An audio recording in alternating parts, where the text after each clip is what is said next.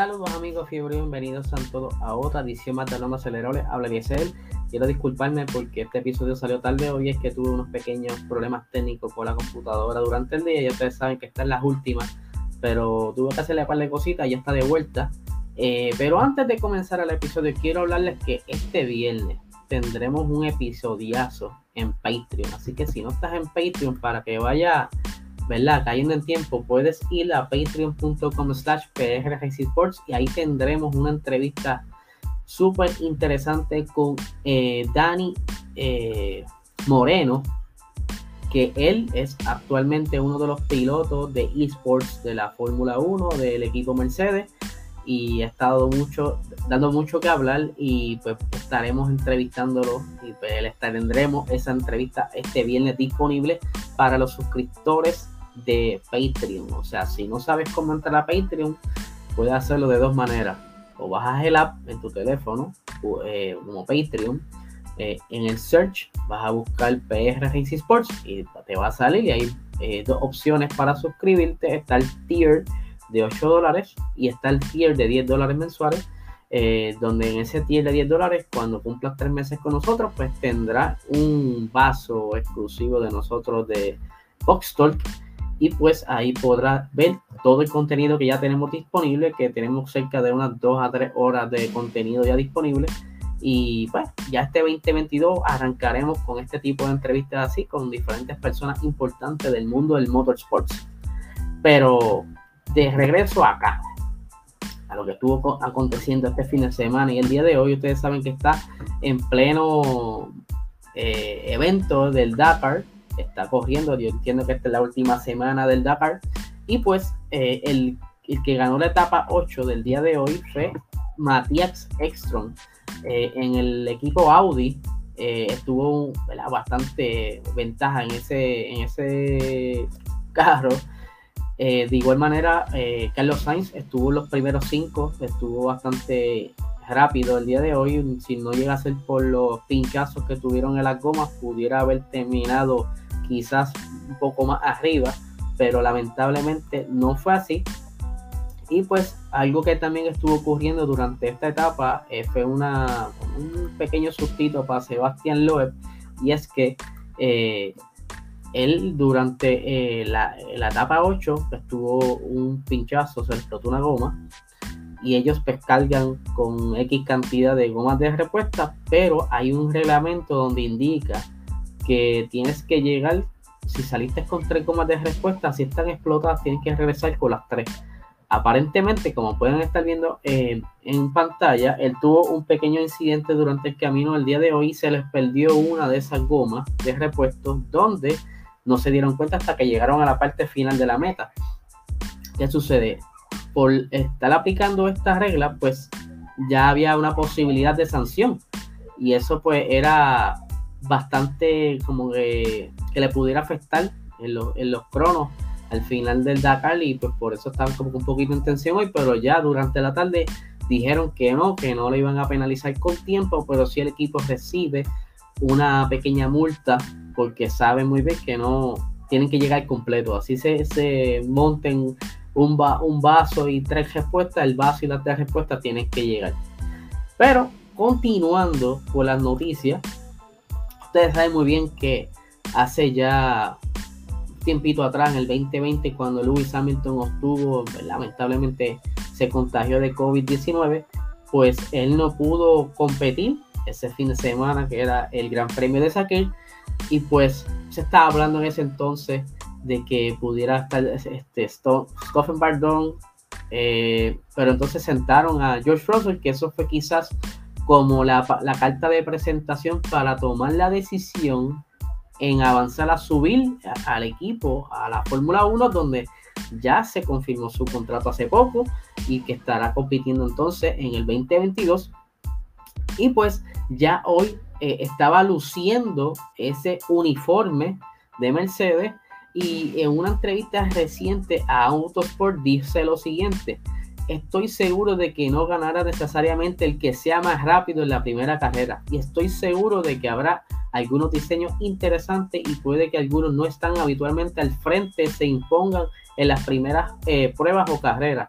se trata de quien desarrolle todo más eh, rápido, de quien desarrolle mejor y de construir esos cimientos para los próximos años en un aspecto que me entusiasma.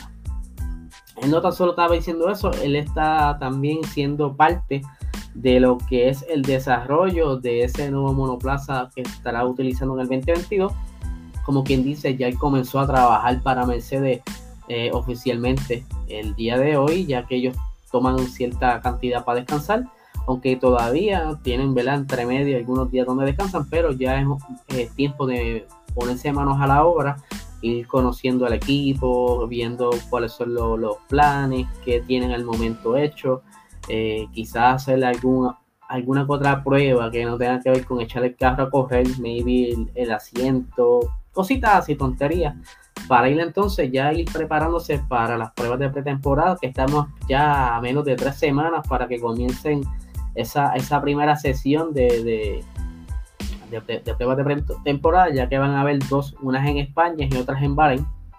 Ah, este, esto añadiéndole más tiempo a, a los pilotos eh, de, los diferentes equipos para entonces poder adaptarse mucho mejor a estos monoplazas, ya que en la temporada pasada solo tuvieron un día y medio por piloto, algo que no fue quizás un poco justo, pero esto fue como que una mezcla entre pandemia y quizá la FIA probando cosas raras, no sé.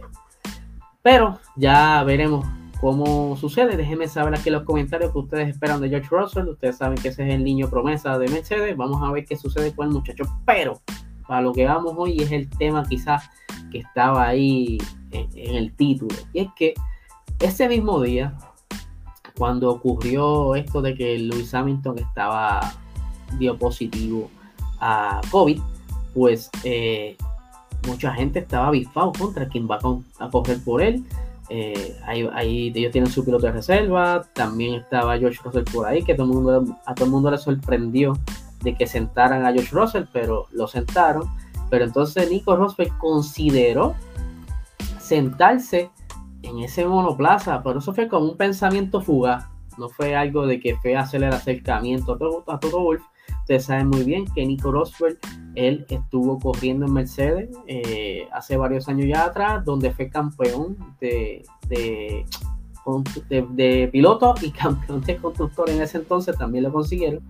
En el 2016, eh, teniendo de pareja a Luis Hamilton, que fue su mejor amigo de infancia, donde ¿verdad? se vio un poquito afectada esa amistad durante este tiempo en donde estuvieron corriendo juntos en el equipo y que quizás todavía no está muy sana del todo, pero entonces sí se emocionó y dio contra, mano, este, eso sería súper, yo por lo menos darle un, correr un día, yo, yo me atrevo, eh, pero obviamente cayó en tiempo, a lo que lleva, ¿verdad? A las siguientes expresiones. Vamos a ponerlo aquí en grande para que los que, los que estén en YouTube puedan ver. Dice, aquí cambié la, ok, dice, Hoy tendría cero posibilidades. No tendría la oportunidad de dar más de tres vueltas en absoluto. Mis brazos, los antebrazos, los hubiera resentido de inmediato. Y mi cuello caería entre las piernas cuando frenaba. No puedo sostenerlo en lo absoluto. Eh, me quedan cero músculos ahí. Ustedes saben que estos pilotos en esta categoría diario eh, hacen diferentes tipos de, adiestramiento, no entrenamiento, perdónenme, para fortalecer ciertas partes del cuerpo, ya que ellos están dos horas, básicamente, dos horas, una hora 45, una hora 40 en esos carros a altas velocidades, eh, donde las frenadas de 200 y pico millas a 60 millas son cuestión de segundos, o menos casi un segundo, porque es verdad, paran de momento y toda esa fuerza de la inercia de, del cuerpo seguir hacia adelante o esas curvas, ¿verdad? Cuando la toman, el cuerpo quiere, pues todo eso ellos lo, lo, refuerzan con diferentes ejercicios para poder soportar todo eso. Muchos de estos pilotos poco a poco van desarrollando esos músculos en el cuello. Hemos visto a Dani Ricciardo que tiene un cuello bien grande, eh, a Carlos Sainz, que si, si lo comparan de cuando estaba en Toro Rosso y ven como poco a poco ellos han ido quizás tomando más, más estos entrenamientos más fuertes, más seguidos para poder pasarla mejor, no salir tan lastimado de, esta, de estas carreras. Aquí continuando con la, con la lectura, dice, si estuviera conduciendo en Mónaco, ahora mismo definitivamente tendría miedo. Sería capaz de conducir quizá una, dos, tres vueltas allí y luego se acabaría físicamente, no había posibilidad. Obviamente, como les dije, esto fue un pensamiento que él tuvo quizá fugaz, no fue que llegó a levantar el teléfono para llamar y decirle a Toto Wolff, mira, este, contra, dame la oportunidad correr ahí.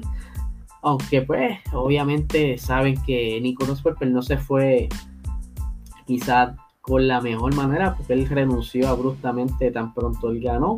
Él en una conferencia de prensa dijo, mira, no, yo, yo me voy a retirar aún quedándole contrato. Y pues, ¿sabe? Como me estuvo bien curioso que él dijera eso, que por un momento lo consideró y me despierta una curiosidad. ¿Será que en algún momento dado, cuando lo, no sé, las fichas en, la Fórmula 1 sean distintas, entonces él considere buscar lo, el dinero necesario para montar un equipo? Quizás eh, Mercedes lo considere una vez Hamilton se retire. No sé, siempre me quedé con la curiosidad que hubiera pasado si él hubiera continuado la Fórmula 1, pero ya ahora mismo no podemos saber. Y los que están viendo en YouTube están viendo una fotografía, ¿verdad? De un ejemplo, cómo son esos ejercicios eh, de cuello. Estamos viendo a, Alex Albon cuando su entrenador lo está alando con uno, digamos, uno, unas cuerdas elásticas para entonces hacer fuerza hacia la, parte contraria para ir reforzando esa, esa parte del cuello. Así que, como les dije, estén pendientes. Este viernes sacamos ese episodio con el muchacho Dani Moreno del el equipo de esports de Mercedes, que de verdad él es piloto español y están hablando mucho de él. Y pues vamos a hacerle varias preguntas bien interesantes a ver si en algún momento dado lo pudiéramos ver en la Fórmula 1. Estaremos ahí pendientes a ver qué nos cuenta y toda esa experiencia que ha sido trabajar con Mercedes. Así que nada, gente, muchísimas gracias por esperar este episodio y nada.